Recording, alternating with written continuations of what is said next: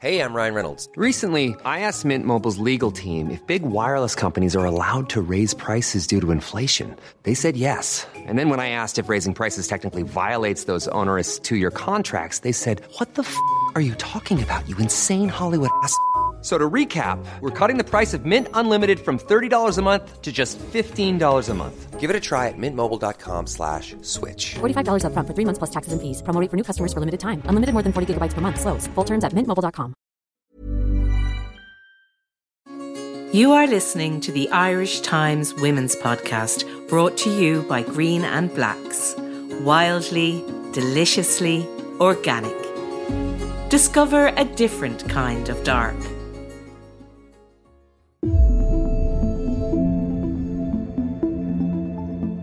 You're listening to the Irish Times Women's Podcast. I'm Kathy Sheridan.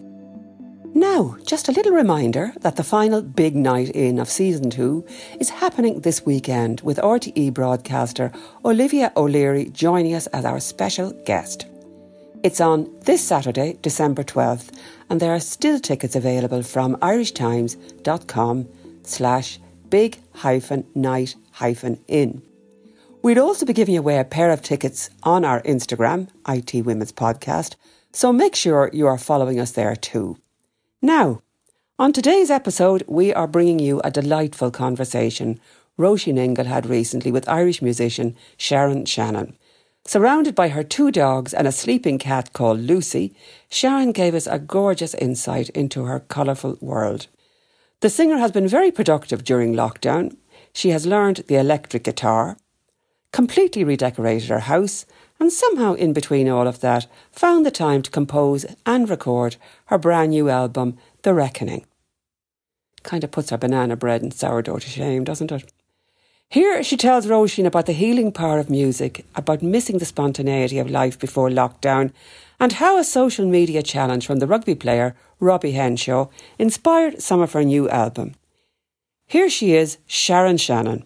Sharon Shannon, we are delighted to have you on the Women's Podcast. It's your first time. I feel it's too long. I'm very welcome on here. Thank you so much for joining us. Thank you, Roisin. It's it's a pleasure and uh, and it's a, an honour. Thank you for having me. Well, listen, I'm looking at you here, and unfortunately, our listeners can't see, but I'll describe for them. You are in this beautiful pink uh, t-shirt, and behind you are these gorgeous pink and silky, lovely curtains, and you've got three animals. How many animals there? There's a cat behind me as well. That's Lucy. It's the picture of, of coziness and of bright, bright colour. So is, is this colour a new thing or have you always had a colourful home? When when I was decorating my, my house in, initially, when I got this house 20 years ago, um, I decided that I wanted to have colourful um, fabrics, curtains and, and um, cushions and stuff like that, all really colourful. So I decided that all the walls were going to be magnolia. So all the walls in the downstairs section of my house were all all really really boring uh, magnolia because I thought that it might. I, I was afraid if I had all different colours in the walls that I would that it would clash with with colourful fabrics and stuff like that. So for the last 20 years, the walls in my house have been really, really bland and boring. And then uh, just at the start of lockdown, just before all the shops closed and everything, I, I went to Woody's and or, or one of those D, DIY shops. Um, I forget what which one it was called, and I bought loads of really uh, loads of different color paints. And uh, for the first couple of months of lockdown, I was going mad uh, with the roller, and the whole place is. It looks like a Mexican restaurant in here. It's so colorful, and uh, yeah, and I was learning how to do all different types of, um, you know, arty farty type ways of painting, like which isn't just normal. I, um, some of the paint here, I'll just show you, looks like uh, velvet. Oh yeah, look, I have to tell you, listeners, she's got all these lovely shabby chic painting techniques going on, and the whole place is coloured in purple and flowers and yellows, and it very, very uplifting, Sharon. I have to say, loads of stencils, loads of mad. Uh, oh, I, I, I wish I could. Hold on now, I'll have to get up with it.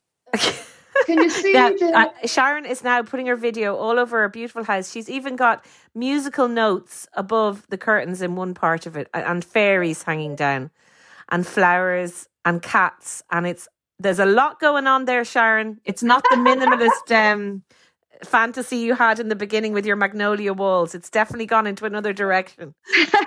yeah. So yeah, I um I bought loads of stencils as well online. So that's how I did them cats and the musical notes and stuff. So there's loads of loads of flowers and everything all over so, the wall. So decorating was your sourdough, Sharon, right? In lockdown. yeah, actually I did a bit of the banana bread stuff as well. Yeah. And I was I witnessed the the lack of what do you call it, baking powder or whatever. There was a fierce shortage. And as well as all that, you're decorating, you're baking, everything. You've also been very busy in your actual profession, which is which is not interior decorating, but it should be now, which is music. And The Reckoning is out now, and it's a really brilliant album. I've been listening to it this morning, Sharon, and I'm so impressed because in terms of getting a, a, work together like that at this time, it's so difficult. So tell everyone about it and all the different global collaborations that went into it. Well, um, I had a good few tunes that written in, in, in the last year or so. Um, uh, loads of new tunes, but then uh, during lockdown, I started lo- writing loads more new tunes as well. Oh yeah, and this this whole thing of I don't know if you know this story about. Um, I got a phone call from Robbie Henshaw. I think it was in early April or towards the end of, of March. Um, and um, you know Robbie Henshaw, the, the rugby player, telling me that he had been nominated to learn a new skill in five days and post up a video of his new skill. And it was in aid of a charity called An Cosán. And he had to nominate three people to do the same. So he rang me up to see if I was interested in it. And um, so uh, I had this mad idea. I got this mad idea that um, I could try to play a tune on the electric guitar because my friend Gregorio, who lives here in the house, plays electric guitar. He actually plays heavy metal music. And um, I love it. I love the sound of it, but um, I'd never tried it before. And actually, any instrument that you have to pluck or strum with a plectrum, for example, a mandolin or a guitar or a, a bouzouki or a banjo or anything like that, I've always found way too difficult. Out of all the instruments I've ever tried, I I always give up really quickly while trying to play something with a plectrum. I just it's always been like a mental black blank for me or something. But I had never tried electric guitar, and there's something about it that you know when you look when you strum the string, the note resonates and um, I've always loved the sound of the electric guitar, and I've always had people playing electric guitar on my albums and in the live bands and stuff like that. And um, so I, I said, well, it's a five day challenge. People aren't going to expect much, so there's no pressure. So I said, okay, I, I, I'll take the electric, get the end of Gregorio's electric guitar and I learn a really simple tune. And um, when I, when I, when I applied myself to it and really applied myself, and, and the fact that I love the sound so much, it was very encouraging. Um, I learned a very simple tune, an easy little tune. I think it was O Roche the Vahawalia. It was very quick. I, I had it in about 10 or 15 minutes. So then I said, okay, mm. I'll be able to play something uh, a bit more advanced than that. So then I started playing this tune called The Jolly Roger, which is one that I, I, I had already written. I'd, I had the first two parts of it already re- written about a year ago. And I started playing that on the, on the guitar and I was playing non-stop for five days. And I actually wrote a new part for it, a third part. So I played for three or four or five hours every day. And then the last day, the fifth day, I played probably for about seven hours. wow. And did that kind of unlock something in you? Did this this newfound skill that you'd learned because a, a rugby player had rung you up, did it did it set you off on a different path with the album then? Probably did. Well, see, I, I had no plan to do an album even either. But when I posted up that, that video of me playing the guitar, it went crazy. Like there's hundreds of thousands of views on it and people are going going mad for it. I, I actually dressed up, you know, in real rock and roll style, like with the headband and everything, just for the crack, just to for to, to, to suit the electric guitar somehow. You know what I mean? Wow! But it was the beginning. You know, my my uh, people loved it so much. My manager and I decided let's let's do an actual recording, a studio recording of of the tune as well. And um, so uh, we got in touch with Alan Connor, who plays guitar and um, piano with me and normally and he does his own recordings he's fantastic so um gave alan the tune and um, he put together a great track and we released it and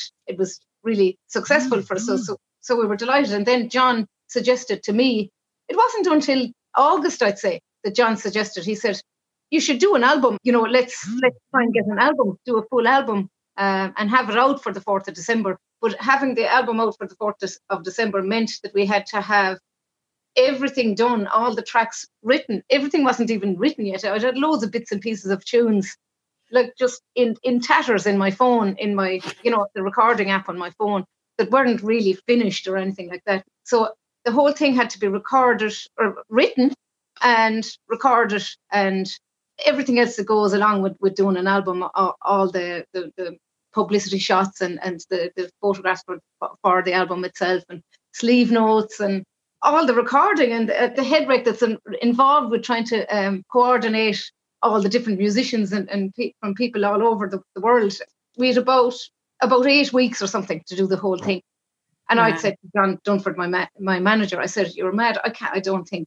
I, I I couldn't. I I was actually actually gobsmacked listening to him. I thought that he was actually losing his mind or something. That he was getting a bit because he was talking really excitedly about the end goal and how it was going to be great, and uh, you know, and he had this great vision down the line, uh, the line of it all being done and ready for the release Friday, um, the twenty seventh of November. I thought he was gone a bit delusional or something. So I just let him off. I didn't really say much. And with more and more, the next few phone calls, he was on about it again. So I thought, okay, right, he's actually really serious about this. Then um, the least thing I can do is do my part, which is so I started writing loads more tunes and going through all the bits and pieces that I had on my phone over the years and everything.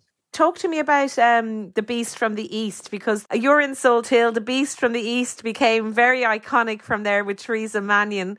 Tell us about that song. Well, it's a tune that I started writing on the guitar, and um, it just started going off in this direction um, that sounded like Eastern type music, and uh, I just went went with it. I don't know where it came from. Um, I'd actually been listening to um, Wally Page, one of Wally Page's albums, and I think there's a good bit of Eastern stuff on Wally's album, on one of his album, Eastern sounding music. So maybe some of that influence came from from Wally Page. So I, I just went went with it, and um, I decided. I, I remember, you know, them calling that that storm the beast from the east, and I thought it was great. No, it's it's a it's a great name. The tune itself is a bit of a beast, anyway. So uh, there's four parts in it, and it, it's fairly um, meaty type of a tune. So uh, that's why I called it the Beast from the East. Well, listen, take me back uh, to growing up because I know you're quite a shy person, right? And I know you don't particularly love interviews because of that, or so I've read that anyway. Um, when you were growing up as a girl, was your shyness your shyness obviously never got in the way of your performance or of your music so is it when you're playing and when you're performing that the shyness goes away well, I, am getting a bit, I get getting a bit more used to interviews now. But um, at the start, when when I brought out my first album and everything, and doing a radio interview or, or or newspaper interview or anything like that was just like torture to me because I was so nervous about doing them. But I suppose, like anything, if you do enough of it, you kind of lose your fear of it after a while, and you get a bit better at it. I'm still not great at it, but I'm better than I was, thank God. Well, you're sounding brilliant to me, so I don't, I wouldn't be saying that. But going back to when you were a child, um, I'm interested in that because to be a musician, I suppose you're putting yourself out there. So how did you cope with that as a young person when you were learning music and when you were starting to perform? Well, I, I was very shy in school, all right, but um, and and there was there was there wasn't much music in the school in the in the national school and in the secondary school that I went to. And where was this, Sharon? Um, Corofin School, um, and Ruan School. I was in Corofin School for six years, and then we moved to Ruan School for two years, myself and my sister Mary. And then I was in secondary school in Ennis, Coláiste Mhuire in Ennis. But um, traditional music wasn't a big thing in those schools very few families played music in those in those in those particular schools. In contrast to down the road from us in a village called Toonagh, where a man called Frank Custy was the headmaster in Toonagh, Every student in the whole school played instruments. They all played fiddles and banjos and accordions and everything. And uh, when we were very young teenagers, we ended up joining a, a junior version of the Toonagh Céilí Band. And we used to go over to the school for rehearsals at the weekend. And it was so, I just found it so refreshing and so amazing to see all these tunes written up on the blackboard as opposed to um, you know, mathematics or whatever, and, and you know, stuff that I hated in school. Um, and the fact that everyone in, in the who, school, in the whole school, was playing music, it was amazing. Was music in your family then, Sharon? Yes, I was. Uh, I came from a very musical family. My my parents. There there are four of us. My brother Gary is the oldest, and I have an older sister Majella and a younger sister Mary. And my parents were always stone mad for music. Anytime any music came on the radio, the radio was turned up, and we were all out on the floor dancing. And um, they were great dancers. They they used to dance a dance called the, the Caledonian Set, which is from County Clare and they used to go to the pubs in Ruan and Corofin. There used to be music. A three-piece band used to play in the various pubs in Ruan and Corofin, and there would be an accordion player to play for the sets and the waltzes and stuff like that. And um, then the other musicians would be a singer with, with a guitar or whatever, and maybe a drummer or a bass player. And um, so they would play quick steps, and people would be jiving and so there was quick steps, waltzes, and the Caledonian set, and um, maybe the Haymakers jig and stuff like that as well. So we used to go into those pubs with our parents when we were really young, before we ever even started playing, and we used to love going. And you know, we'd be given the bags of potatoes and the peanuts and um, out dancing you know, with all the neighbours and everything, yeah. dancing waltzes. And, and how did you find your instrument then, Sharon? Like, how did you find the one that was for you? When we were a little bit older, then when um, uh, Gary, my brother, was probably about 11 maybe at the time or something, my parents sent him to music lessons in Corofin, uh, which is the, the, the, village that's three miles away from, from where we come from. And he, he learned tin whistle. And he taught the rest of us the tin whistles at home. And then a few years later, he went into secondary school in Ennis and um, he became a member of the St. Flannan's Céilí Band, which was St. Flannan's was, was, the school he was in in Ennis, and he, he was a member of the St. Flannan's Céilí Band, and he started playing the con- concert flute, and and then we all wanted to copy Gary and play the concert flute as well. But it was Gary's idea that we all take up different instruments. So he named all these different instruments that we could have, like fiddle, banjo, um, harp, pipes, bodhrán, you know, whatever. I can't remember all the different instruments that he that he named out, but as soon as he said accordion, just, I have to give a shout out to your lovely dog there. What's the what's their name? Oh, this is Misty now that's barking. Hold on, I'll bring her up and I'll show you. Misty wants in on the action. She does. No, Misty. Go on anyway. So he named all the instruments. Yeah, yeah. And when, when he said accordion, I just perked up and I said, I love an accordion because I I had these great memories of my my uncle Eamon. Eamon Me is his name, M E E from um, Liscannor. He was actually my uncle in in law or whatever. He was married to my my mother's sister Kathleen. But every time we, we used to we used to visit them in Liscannor, he would take down this little Hohner accordion and start playing it. And I was fascinated by the instrument but we never got to play it. Uh, maybe it was very precious to him or something. We didn't get to actually have a right look at the instrument. We were probably very young at the time. He was probably afraid that we'd break it, and, and he was probably right. but um, when I got the chance to have my own accordion, great. Uh, I was, uh, and we were. My sister, my younger sister Mary, opt, opted for the banjo, and my older sister Majella opted for the fiddle. So um, we were really, really lucky, of course, um, that my parents were able to get us these instruments. And uh, it was very exciting getting the instruments. And we kind of taught ourselves. We went to various different lessons and stuff, but we, we really taught ourselves from there on from what we already knew on the tin whistles. And we'd been at that stage listening to lots of great music as well and by uh, you know listening to all these amazing um, uh, bands like Stockton's Wing and De, Dannan, and um, we were hugely, hugely influenced by Matt Molloy, flute player, and uh, Tommy Peoples, fiddle player from Donegal. And uh, Tommy Peoples was actually living down in Toonagh, which is the village where we, we used to go over to, to play. I, I love, Sharon, that that place is called Toonagh, like tuna. It couldn't be more appropriate, could it? Like with all the music going on. It's spelled different. Um, um, It's it's spelled T O O N A G H. Yeah, that's close enough, though. I just even in the sound of it. Yeah, the first time I was ever over in in in Frank Custy's house in in Toonagh, we were over for a, a band rehearsal or something, and um, Frank's wife Teresa made these really fancy sandwiches for us, and there was tuna fish in the sandwiches, and it was my first time ever having tuna fish. I never even heard of it before, and I thought I remember being really puzzled because I was thinking, thinking, should there's no river here in Toonagh. Where did they get the tuna fish? tuna from tuna and then all the tunes as well. It's really there was too much going on there. Escape the ordinary with green and blacks. Wildly, deliciously organic.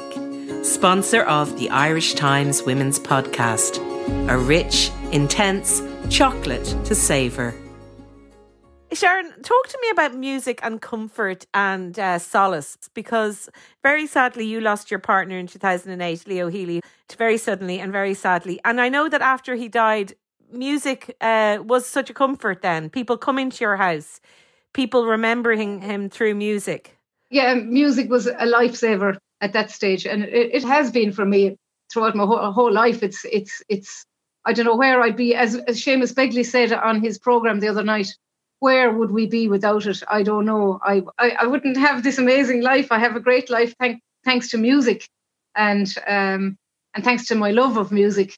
And um, I, I've met some amazing friends through music. But uh, during during that particular time, music was incredibly helpful, and it, it has this huge healing quality, and um, it can just lift you up and the fact that so many people came around here and my friend Winnie came over from New York and spent a, a whole week here. Seamus Begley came up from Dingle. I think Winnie Winnie was here for two weeks. Seamus Begley came up from Dingle and spent a whole week here. And my, my manager John and his wife Hilly came down as well. They were here for about five or six days as well. And then all the rest of my friends.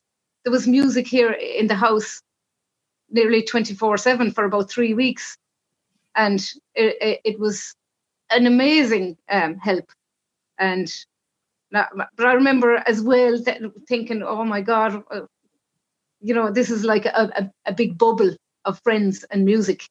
But of course, it can't last forever. And, and uh, eventually the, the, bubble did burst and um, it wasn't as, as, as easy after that. But the, but the music still, you know, you, you can still always play music whenever you want and listen to music when you, whenever you want, which is helpful. But having all those friends around was just unbelievably. And and I presume through your relationship then obviously music was huge between you and sort of the memories of that of reminding you of the relationship as well. Yeah, Leo was a big huge music lover, absolutely huge music lover. So we had a lot of music at the church at the funeral mass, lo- loads of great absolutely gorgeous songs and and tunes and then there was loads of music. Even at the grave, we had the big double bass down at the grave as well, and all these lovely gospel songs and everything. The lads were just, you know, uh, and um, the lads and lassies, I should say, um, just had everybody singing at the graveyard, and um, and then we had a big session back um, in the Roisin Dubh afterwards as well of just non-stop music, and and and then like I said, back at my house then for another few weeks after that for three weeks. But when the month's mind was coming up, I was constantly listening to the, the songs. I, I made a kind of a compilation playlist that I was listening to a lot, and, and it was all the songs that I found the most comforting during the time of the, the funeral, and, and, a good few of them were, were played at the funeral mass as well. So um, I asked my manager, John Dunford, if he thought it would be possible that we could make a CD of the music just to have n- never to have as for to sell or anything or not it wasn't a, a, a, commercial idea or anything like that.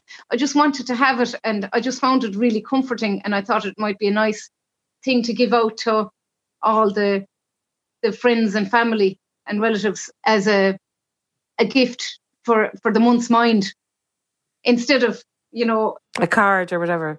Yeah. Yeah. And so john said yes but I, di- I didn't realize myself how much, as far as I was concerned, I just wanted to put something to kind of together, not like amateur style, not not a big, huge production or anything like anything like that. But John went ahead and got onto all the musicians, and um, we spent about two weeks or something in in the recording studio, and we had uh, an album out called "Songs for Re- for Leo."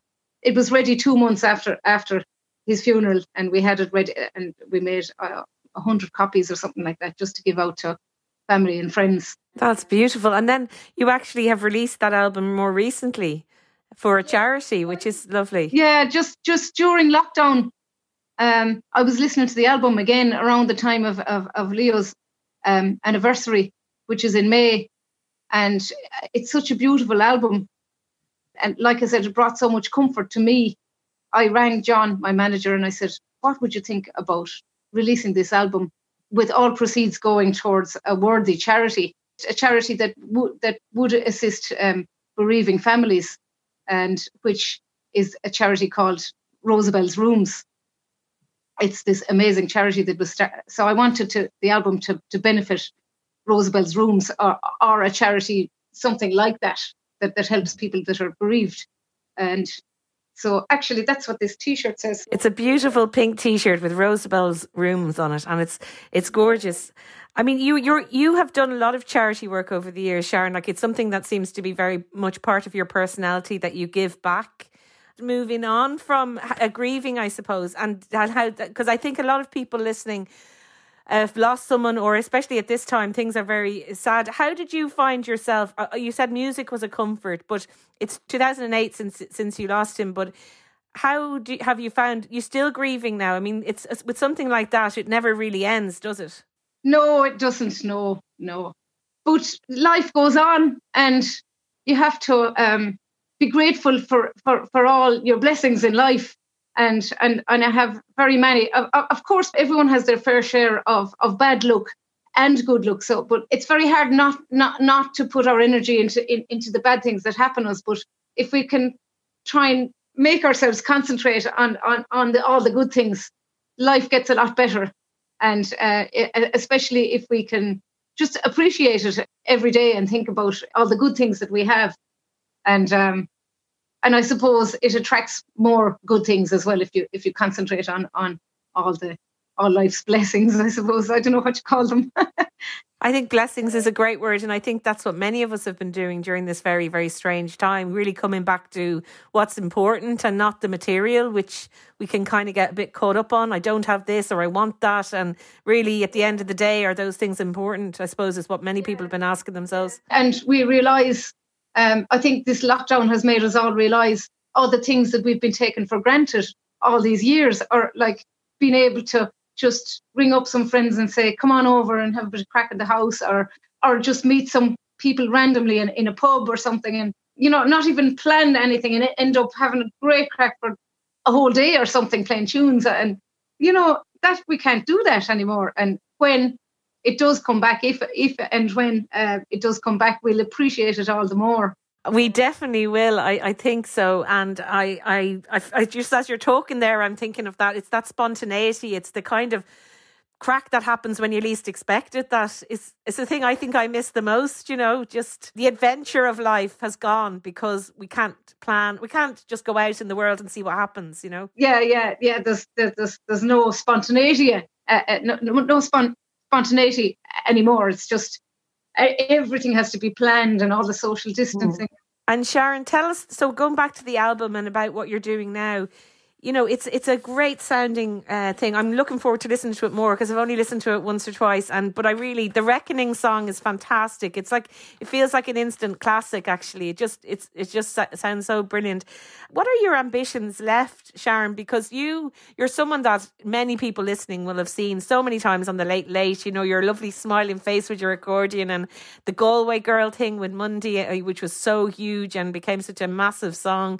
Are you an ambitious kind of person, or is it are you just more like you go along with what's happening and or have you any plans when we come out of this? Are you dying to get back on stage? Because this is a really difficult time for musicians and performers and artists i think particularly.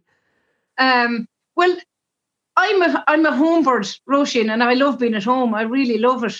Um, and I'm not a massive fan of being on the road, but it's what I what it's what I do, and, and it's what pays my bills. And um, the one thing I do miss is be, being on the road. The, the the lovely part of being on the road is being on stage and meeting all these lovely people and seeing all these gorgeous smiley faces in the audience looking up at you. And you know, uh, so every nearly every night I have to go. Oh my God, this is just amazing that all these people have come out yet again to see. And I, I'm, it, it kind of surprises me, and I'm going, how come? How can I still be doing this 20 years later or 30 years later? Have they not heard me already? you think that once is enough? But people still still coming back, and the people are amazing, and they're the people that I have to be so thankful to. They're they're they're the people that are, you know, the people that love the music. They're the people that keep all this going for all of us professional musicians we wouldn't be able to, to do it without those people. And if there's any of you listening, thank you all so much. You're amazing.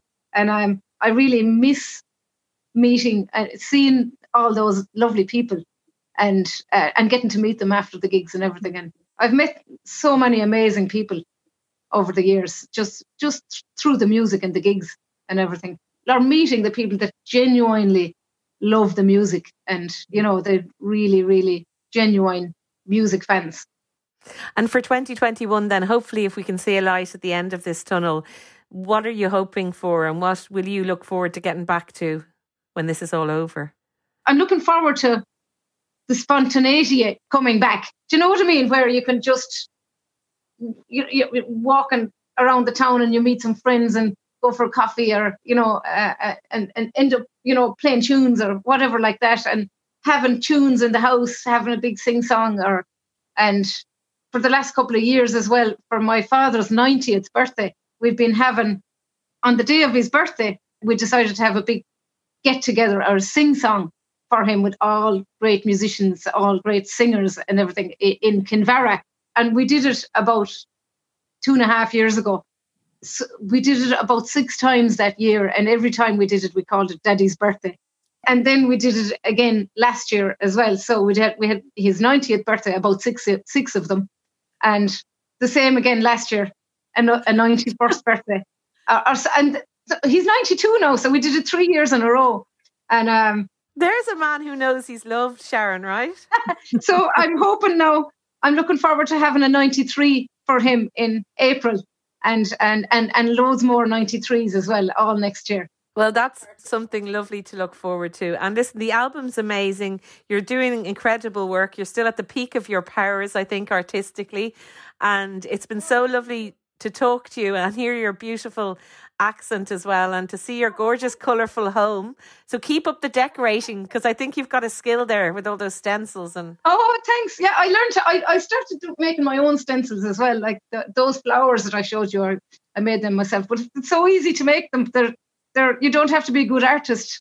I you know those they're really simple. I'm just telling if anyone else wants to do it, you just get some kind of sturdy plastic and draw the flowers on it with a sharpie or whatever, and then just cut out the shapes with a Stanley knife, and then stick the, the plastic onto the wall with some. Um, Sharon, I think you need your own little craft program on RTE or something because I would watch it and I would love to learn from you and, and do all your things. But listen, um, it's been lovely to talk to you and uh, you've had a very productive lockdown. Like, probably you're the most productive lockdown person I've spoken to this year between everything the album and the interior decorating, the baking, and the learning electric guitar.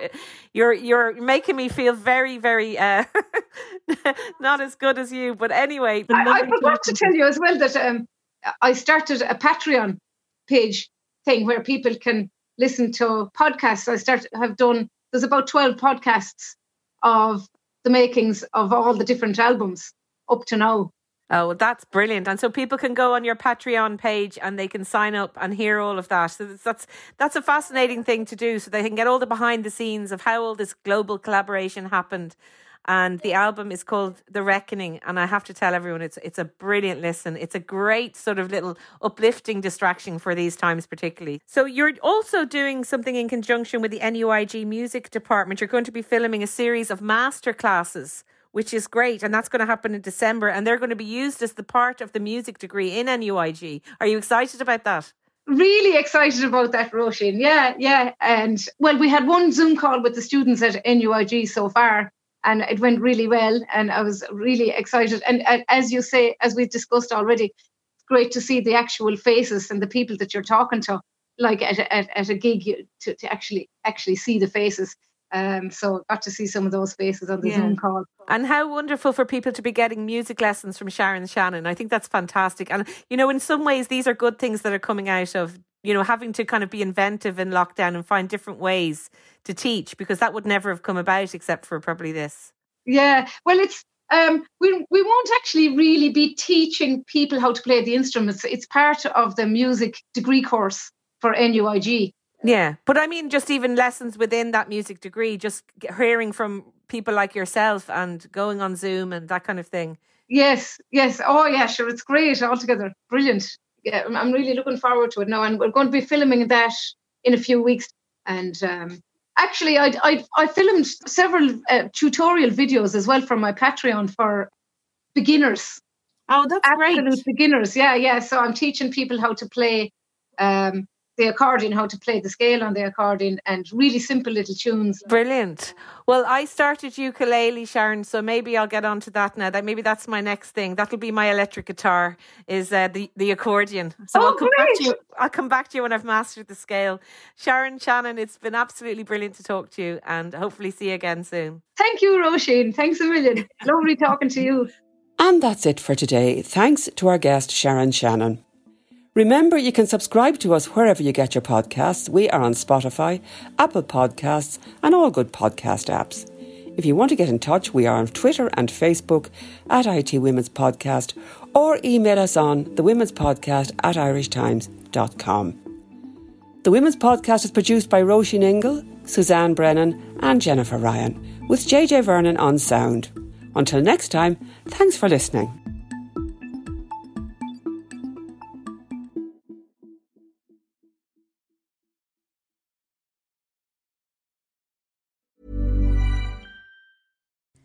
Hi, I'm Kara Berry, host of Everyone's Business But Mine, and I am an all inclusive addict. Enter Club Med, the best all inclusive for you and your family. With resorts worldwide, from their family flagship resort, Club Med Punta Cana, to their only mountain resort in Canada, Club Med Quebec, they have everything you need to relax. With their 20 plus sports activities, wellness programs, you can dine on delicious cuisine and make memories with your family. So book your next getaway with Club Med. Visit clubmed.us or call 1 800 Club Med or your travel advisor.